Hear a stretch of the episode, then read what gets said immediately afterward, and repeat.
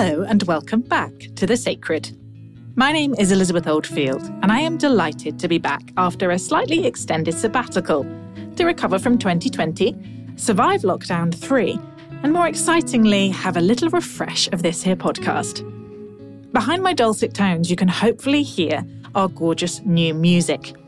If you flick your eyes down to your phone or wherever you're listening, you can see our beautiful new branding. And if you look carefully at the picture, or at one of our animated trailers on social media, you can see two little people walking and talking. And that heart, a place for deep, relaxed conversations about life and values and our deepest differences, has not changed. Because your overwhelming feedback was more, please. So we're very much looking forward to delivering that. Aside from our sound and our look, the other major change is that we're going to be releasing the podcast in series or seasons. So weekly rather than fortnightly, but not all year. And this is frankly in order to help the team have more healthy rhythms. If you're a first time listener, welcome. We're really excited you're here.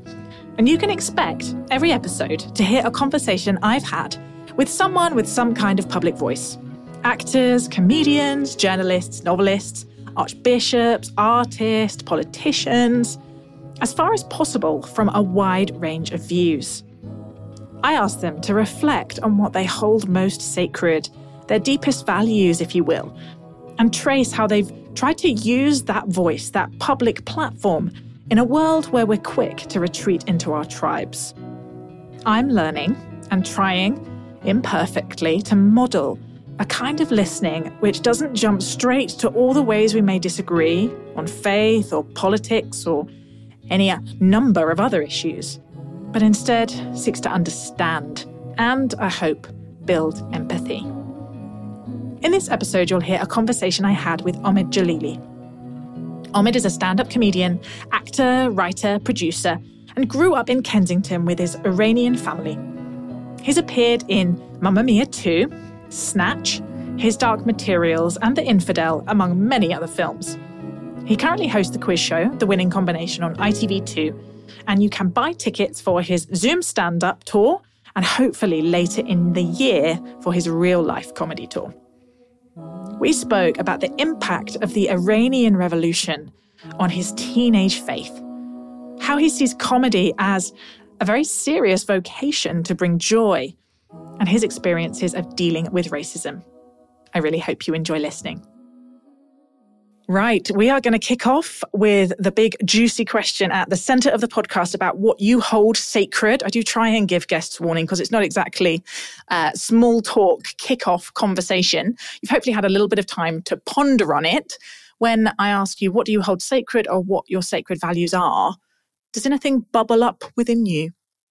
First of all, I think this is a wonderful podcast. I've been listening to it, and it's such an important thing to discuss as humanity seems to have moved away from the sacred, which is why we're in so much trouble right now. So I really congratulate you on focusing on sacred values and, and moving towards the sacred, uh, because I know this is something I was aware of when I was six years old. I had a um, for me, the most important thing is, is as a six year old child, I knew that he, what we were as human beings. I knew that we were spiritual beings. And, and I suppose that's my first sacred value that I hold very dear and would fight for, actually. I mean, it doesn't sound correct to fight for it, but it's something that I felt as a six year old child. You know, what, I think most children have this where they lament that they're born into the family that they're in, and they and I locked myself in the toilet and I just thought, my goodness, why am I here? Why are these people in my life? And I made a decision that I was a spiritual being and everybody were, was robots, and they were all there for my um, spiritual progress. Wow, which was amazing. That I, I've had that. I think I was six or seven years old and I really believed I was a spiritual being, but no, I didn't think anybody else was. I just thought I was. And everything was a mirage, everything was a, a, a shimmerer. And then the very next day, something extraordinary happened. We'd gone to, there used to be a fun fair in Bat- Battersea Park in the 1970s. I think it was 72, 1972, 73. I can't remember if I was six or seven years old. And we'd just gone t- to the fun fair. And on the way back to our car, it was nighttime. It was cold as well. So it was, it was an early dark. It was like six o'clock and it was already dark. And I just saw, and I was very upset by this. I saw what looked like a dark person. I think he was Pakistani or Indian being set upon by a bunch of skinheads. There was three of them who just saw him walking and they attacked him. They hit him. And I watched this thinking, no, why are they doing that? They were hitting him. And they were with a girl as well. And they all started hitting him. Even the girl was smacking him. They were saying all kinds of awful things. And he ran away. But I remember thinking, my goodness, they really don't think he's a spiritual being. They really, quite aside from all the racism that I was witnessing that really upset me as a child, the thought then crossed my mind was, what if he's a spiritual being like me? I actually thought that. I thought, as the only spiritual person in the world and everything is a chimera um, and a mirage for my benefit, what if that man was also a spiritual being? How awful that those people didn't see him as a spiritual being and they just hit him. And that's wrong. I remember thinking that's really wrong. Um, and I think that is my my sacred value that we are all spiritual. Obviously, you, you, you get older and you realize that it's not just you who's a spiritual being, everybody's a spiritual being. So, so I think that's my first sacred value that everybody is a spiritual being.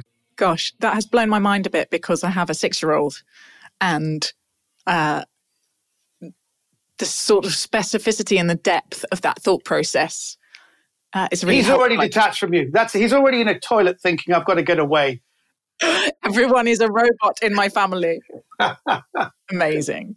I, I, would love to hear more about your childhood. I think it's always helpful to locate someone in their story and get a sense of the influences on them, particularly any big ideas, religious, political, or philosophical. But just paint me a word picture of uh, young Omid and how you grew up. Well, this is, I was born into an Iranian Baha'i family and I was raised in London in Kensington, uh, which happened to be near the Iranian consulate. My father was the liaison officer there, so um, he got a little flat nearby. And there, as you know, the Baha'i faith is a minority faith in Iran. Um, so even as part of the Iranian community, I'm seen as a minority. And even within the Iranian community, you know, but well, as I'm a minority, but even within the Baha'i community, people thought my family were a bit, little bit weird um, because we had a, a guest house and we always had people around. It was a bit crazy. So you, would like to think I was a minority within a minority. And then obviously feeling detached from my own family, I was a minority within a minority within a minority. The, the levels of cosmic dislocation are uh, mind blowing. But I was raised in Kensington, in London. So I'm a central London boy. You know, I've, I've uh, I was raised a stone's throw from Kensington Palace. I used to play in um, Kensington Gardens, which is close by there, and it's a very multicultural um, area.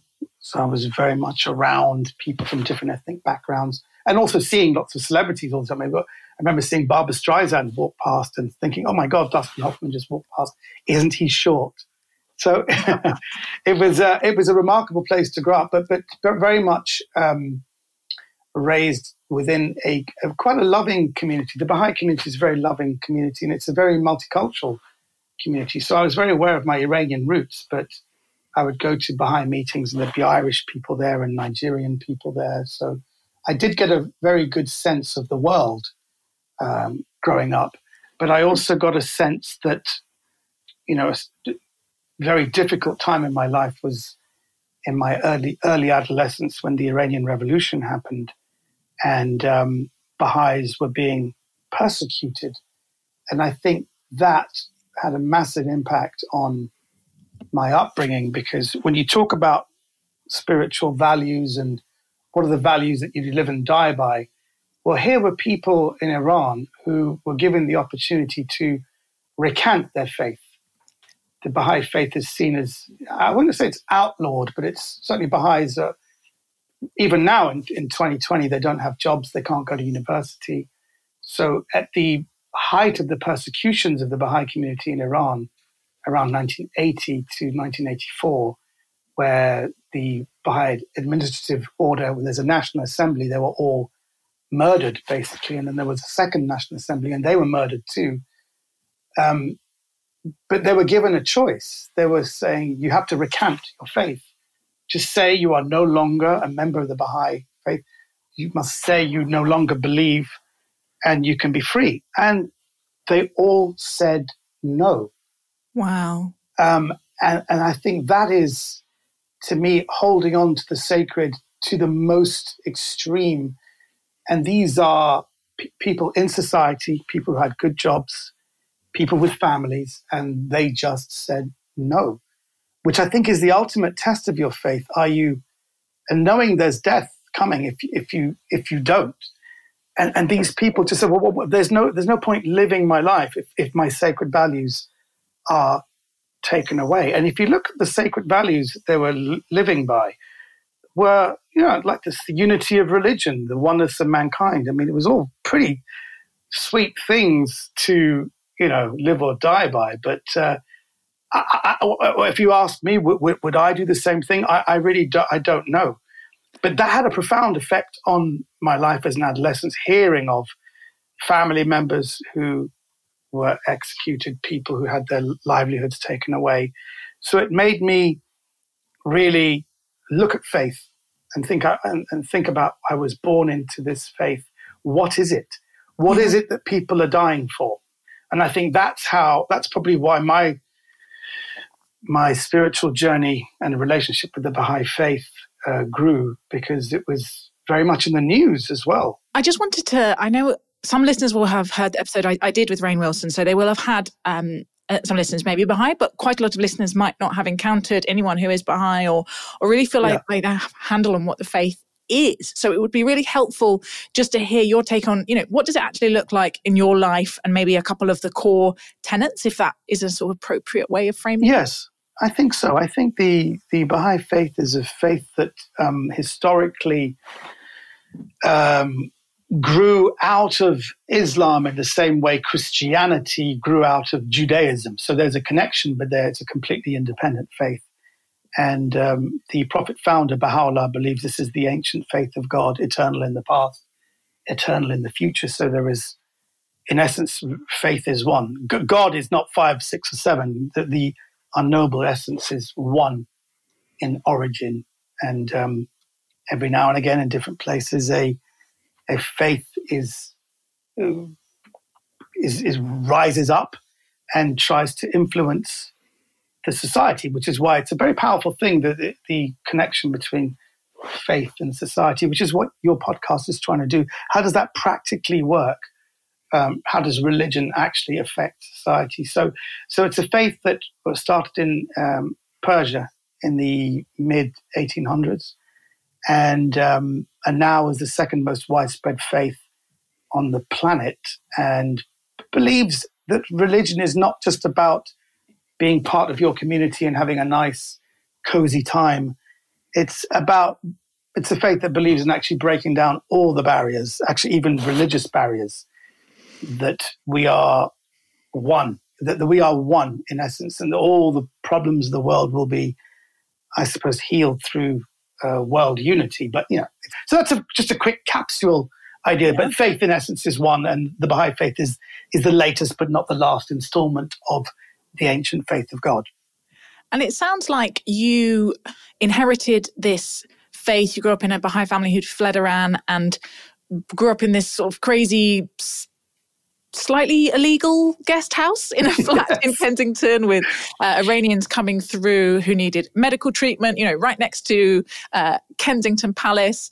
And that there was this, you know, real, the Iranian Revolution and that being in the news and the persecution of Baha'is really uh, pushed you, I guess, to take your faith seriously for yourself. Yeah.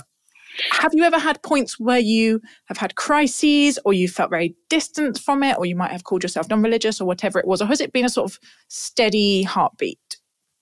It's, it's been a steady heartbeat, but it's been something that um, I've become more conscious of you know, from, from, those early years of thinking I was the only spiritual being on the planet, um, I I've developed and thought much about uh, my parents actually, because they did have this guest house which was for sick Iranians who would come over looking for specialized medical help.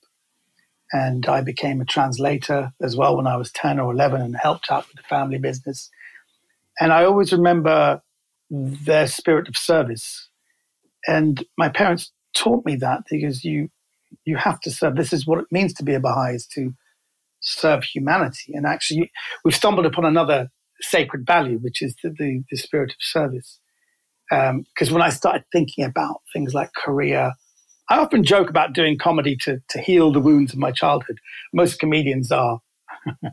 we're really damaged individuals, and we're, we're healed through the laughter of strangers because nobody gave us attention. And I think there's always there's an element of that in me as well because I was raised in a, in a guest house and was very much ignored as a child. Um, but once you get over that and once you start performing, then you start thinking, well, is there an element of service in what I do?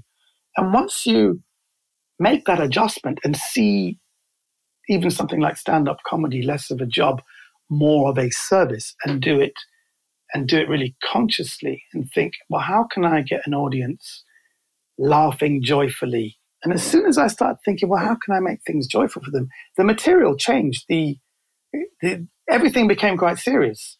And I think that's when I became better, actually, when I had more of a, a spirit of service. So I think that's a very, um, it's a very underrated sacred value uh, to serve humanity. Even, even in jobs like stand-up comedy, being stand-up comedy, where you just think, I've just got to get good so I can do big gigs and make money. And you think, no, actually, it's it, the people who do it really well are consciously trying to serve their audiences. Yeah. Um, I want to come back to um, to some of those threads, but first talk to me more because you speak about comedy so clearly as a, a very deep vocation um, and one that is informed by your faith. But I want to just unpack a little bit for me. Uh, it's a question that I explored with Sally Phillips, who was um, on the podcast quite early on, who uh, is a committed Christian, and we talked a bit about um, where the where the limits are, if they are, and how uh, how she combines those two. And I think that in some ways it's a stupid question because of course you can be a religious person and be a comedian. But I do think when we're thinking about the kind of broader public conversation, not always, but often the sort of tone around comedy rests on um rests on a sort of default cynicism, sometimes even cruelty. And yeah. that those of us who are religious or spiritual, and I feel this in myself, uh, can default to basically sounding a bit earnest and a bit wholesome in ways that can be very meaningful, but isn't always very funny, except maybe in making people want to laugh at us. Um, so how do you how do you find what's funny whilst um, n- I guess dancing around the edge of that pit of cynicism and nihilism? Um, yeah, how, how, what's your sort of philosophy of what's funny that is still true to what you're trying to do? That's a that's a tremendous question um, because you can never you can never say there's but when you talk about you're basically talking about what what are, what are your moral boundaries? What are your ethics of comedy? Yeah. and can you have those and still be hilarious? Yeah i think you can. I think that there's um, for me it's always difficult to try and not that i would even try but when i've seen people do comedy around human suffering children suffering, that kind of thing I find difficult to get laughs from. Not that I'd want to. So, for example, comedian, every time there's a terrible thing that, that happens in the world, like 9 11, for example, um, there were a lot of jokes that night which I would never have made, and I've, I've, I've heard them. But then again, also, there is the, the, the comedy of making your peers laugh. And I think that the comedians probably overstep certain boundaries because they're trying to get a reaction from their fellow comedians. Like, look, I was brave enough to say this. I was brave enough to do that or this. And people say, whoa, wow, he's, he's a proper comedian. But I've, I've always found it very hard. Like, for example, at 9 11, there was jokes I heard which would absolutely to do with people jumping from the 110th floor, people burning alive. And I just personally, I just didn't make me laugh. I just think that's that, that that's a real boundary for me. Um, I've seen people do it and still make me chuckle a bit, but it, it all depends what kind of laugh you make. I know Jimmy Carr, for example, he loves making a joke, which is um, gets a laugh, then there's a kind of uh. He said it's that. Uh, Sometimes we I laugh like. out of the uh, isn't it? It's that we're, we're so uncomfortable yeah. that we laugh out of nerves. I'm not sure it's yes. actually a big win of a laugh. I don't think so, but, but for him it is, and you know, good luck to him, and that, that that's okay. That's what, what he likes. I mean, for, if we take roasting, for example, roasting, which came out the Friars Club in America, where you you love someone so much that you say awful things, that you get someone, oh my God, you're so old. I've seen younger faces on cash. You know, people will make jokes about your looks and jokes about your career, and and and, and I think within the structure of, of that paradigm, that's a lovely thing. If you can say awful things in an affectionate way, that's that's great. I've, I've laughed my heads off. I've laughed my head off at certain things like that. Um, but for me, I'm always guided by um, my own inner sense of what makes me really laugh, and I will always try it on a couple of comedian friends or even, you know, close family members. I'll say, "What What do you think of this?" And if I see them laughing or smiling along with me, I'll know that'll also, it'll be the, what I think is the right laugh. Because as I said, my, my own personal belief is to uplift people, you know, to bring joy. And I, I just feel I can't really do that talking about awful human suffering. That's just, that's my own little, And did that's my boundary. See, sorry, didn't you go and see the Baha'i leaders, the Universal House of Justice, about your comedy? Have I understood that right? Yes, I did. It's very. What did they say? It's such. I would love you to do a sketch about that. What were they wearing? What was the room like? well, I didn't see them all together. It was all they, would heard. I was the first Baha'i to have a TV show in the world anywhere, let alone on BBC One prime time. And uh, it was individuals, and they all pretty much said the same thing. They said, "Look, we want to give you a little bit of a few guidelines for you. Just to make you feel you can be the best comedian you can be. And the guidelines were very much like um, they said, discuss the, the discourses of the day. And they said, just go for it. You know, don't don't don't hold back. Be a proper comedian. You know, talk about what people are into. I mean, there was no Twitter back then, but I presume they'd be like saying if if subjects are trending, and you think you can shed some light on it, do it. You know, that's don't feel that you can't do that. The other thing was they said, don't listen to other Baha'is. Don't have other religious people tell you what to do because you're a professional comedian. They were saying, even me, the, one of the members of the House of Justice was, he goes, I come from a background of, you know, accountancy. What do I know about comedy? I don't know anything. So don't listen to me. You, you do what you think is funny. Um, and they also said, be absolutely assured of divine assistance. And I thought that was incredible. And I said, What do you mean divine assistance? I said, Well, you know, if, if you're plugged in, hopefully you'll be inspired. You'll be inspired to do some great stuff. And he said, and, and don't feel everything's got to be amazing. Don't beat yourself up and never be afraid to make mistakes. That was the other thing they said don't be afraid to make mistakes. And, and by the way, all these things, there were subtle things that weren't just to do a comedy show, they're about in your life. Yeah.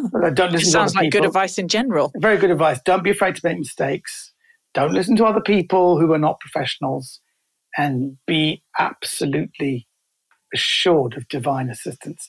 And I just thought, wow, that's in anything you do. If you really do it sincerely and you do it with your, with your heart, and if you are plugged in and you're really almost, you know, you got your hands up saying, come on, help me. Somebody help me. Then divine assistance will will come. Um, you've mentioned, you know, that uh, in passing the impact of being a minority within a minority and seeing racist violence and I don't know, maybe experiencing it in your childhood. And you've also written and spoken a bit about your acting career and sort of repeatedly getting cast as essentially violent Arabs. Um, yes. Where do you think we are in this moment in our public conversations about race and identity and how we live together in all our diversity a bit more healthily? Do you feel hopeful? Do you feel discouraged? What might take us forward? I think what's happening is there's so much talk of it now, and it, it seems to be that there seems to be two things going on at the same time. We see terrible racism and white supremacy seems seems to be on the rise, but at the same time, there are a lot of good things happening.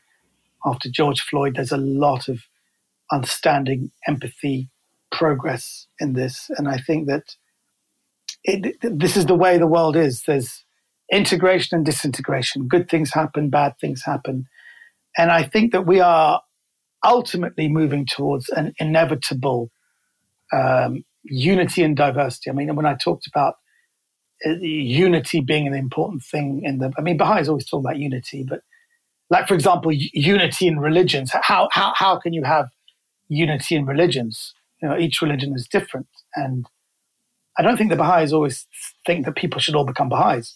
They think, no, keep your faith. But the way to have unity in religions is to give up the exclusivity that you claim to have.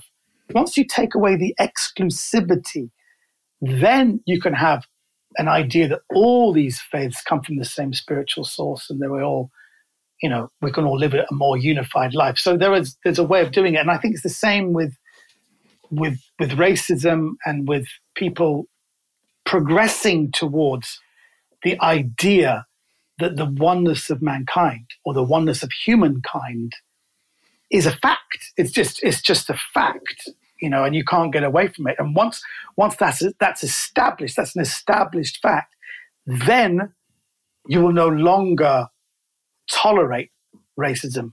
I'll give you an example. I'm a big football fan, and it's very interesting to me. The whole George Floyd thing happened while we're in basic lockdown. They're still they're talking about as we speak now we're talking about fans slowly going back into the stadiums.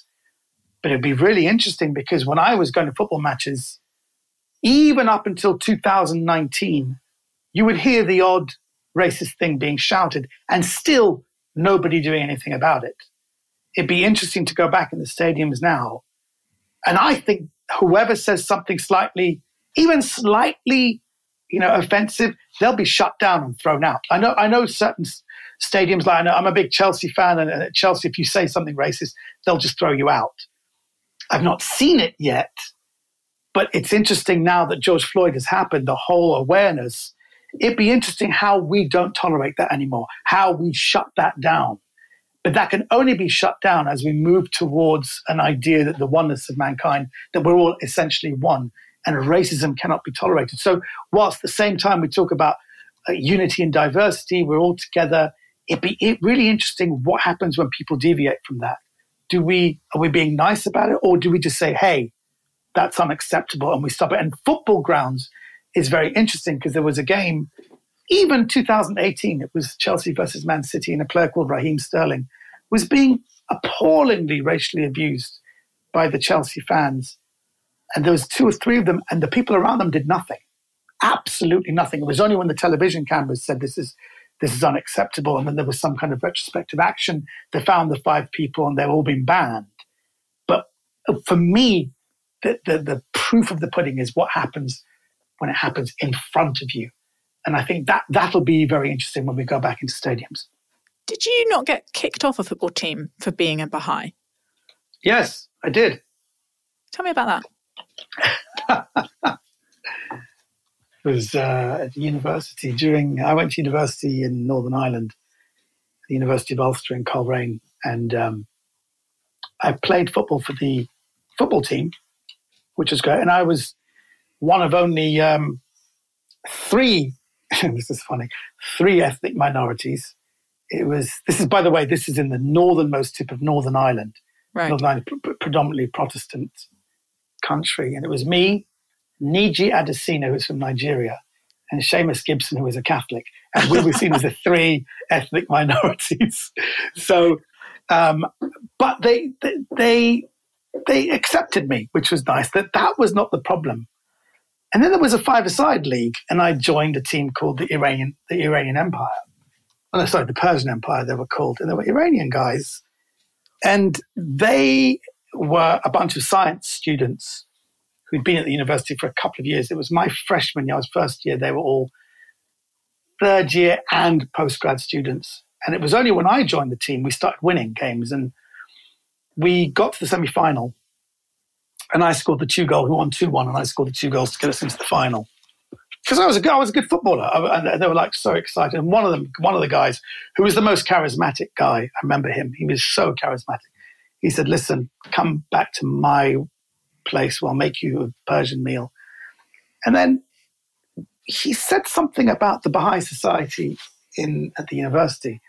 He said, "Oh, have you seen those stupid Baha'is? You know, screw them, kind of thing." And I said, "Well, you know, they're okay." He goes, "Why are you sticking up for them?" I said, "Ah, oh, you know, I'm a Baha'i." He, he literally spat his drink out. He said, "What? Are you a Baha'i?" I said, "Yeah." He goes, "No." And it took it took him ten minutes to then believe I was a Baha'i, and then I was amazed at the the misinformation he'd been given. You know, we talk about fake news now. Yeah. Would say things like, well, hang on, can you verify that I was taught at school that at Baha'i meetings, you play a kind of blind man's buff where you, a kid is put in the middle of a circle and they put a blindfold on him, they play music, and then he's then he stops. He's got to tap someone on the shoulder, and whoever taps, even if it's his mother, he has to have sex with them there and then in front of everyone. I said, well, where did you hear this? This is unbelievable. He said, I was taught that at school. I said, my goodness, this is this is incredible. So that kind of fake news was uh, put into kids. I mean, he was he said he heard that when he was ten years old. Ten years old at school, he was taught that. So it's it's interesting to me that the, the amount of prejudice he had, and this was a really charismatic, cool it guy. He had a beautiful girlfriend. He was he had a great sense of humor, but he just he, he couldn't stomach the fact that I was a Baha'i. And he said, Look, I'm going to have to tell the other guys. And I said, And? He goes, I'm not, I'm not sure you can play in the final. they're, they're, not going to have a Baha'i playing in the team. I said, Yeah, come on. I've got you to. We're in the final, mate. He goes, I, I don't know. And then um, that was it. No, we used to contact each other on a, on a, on a board at university. There was no like mobile phones and things, or no one even had a telephone and no emails. And they went and played in the final and they lost without me. But I, I, and then for the rest of my time at university, those guys who I played five or six matches with them to get to the final, every time I look over them, they they they divert their look. They never said yes, hello to me. They never looked at me. They never made eye contact, and it made me realize how deep the prejudice was and how they were just brainwashed into thinking Baha'is are the most awful people. So yeah, it's uh, it, it, when we talk about being a minority within a minority, this is uh, obviously this is this is not like someone saying recant your faith or we'll kill you. But I, I remember because this was the mid '80s, I got a tiny sense of the prejudice. I got in a Western country, them being ostracized. Um, I'm going to finish with a final question about uh, what you've learned about engaging across difference. You know, you've encountered a lot of difference in your life, not least because there's not that many Iranian Baha'is in the UK. Um, so, how have you navigated those moments? What helps us to uh, connect with people who disagree with us or who are different from us in ways that are just a bit more human and more healthy? Yeah, that's a that's a great question. What I've learned, well, what I've learned is there's something about Western liberal society that loves to polarize. And we see this so much now. We see people trying to, you know, sometimes even because people are bored, they want to see a fight. People want to take extreme opinions. I, I, really believe someone like Nigel Farage is, is, is on television because he's got such extreme opinions. It's it's fun to. I mean, I, every time he's on, I'll, I'll watch because it's it's dramatic. It's it's it's polarizing, and I think that the the thing I've learned that actually people are not as different as we, we think they are. There's a lot of fake news to polarize just to try and get a rise out of people, just to try and get a reaction. And it's sometimes just, just for dr- the drama of it. So I've, I've realized going back to when I was six, thinking I was so unique And that's such an egotistical thing to think. We're so egotistical with children. We think we're the only people on the planet and God has created the world for us and everything else is a, mirage. I think once we realize what I've learned, that once we realize that we are all actually have the same wants and needs, then we'll treat people with, with real respect. And it's the golden rule treat others uh, how you yourself would like to be treated. That is such a fundamental thing in all religions. And then when you realize that, you realize all religions are the same then you don't have any problems with people from other religions. Then you don't have any problems with people from other backgrounds. You don't have any problems with atheists. I mean, I saw you talking with David Baddiel, and and he was saying, you know, I think you you like you like atheists as well because at least they've thought about things. At least they're not being tribal because it's what they were born with. At least they've actually come to certain conclusions and made decisions for themselves. So I think if you see that, you see that we're all actually far more you know, we're far more similar than we are different. I know it's a very basic thing, and I really don't want to finish on something uh, this basic. But I've I've learned that, and, I, and the other thing I've learned, which I think is very very important, that all spirituality must lead to action.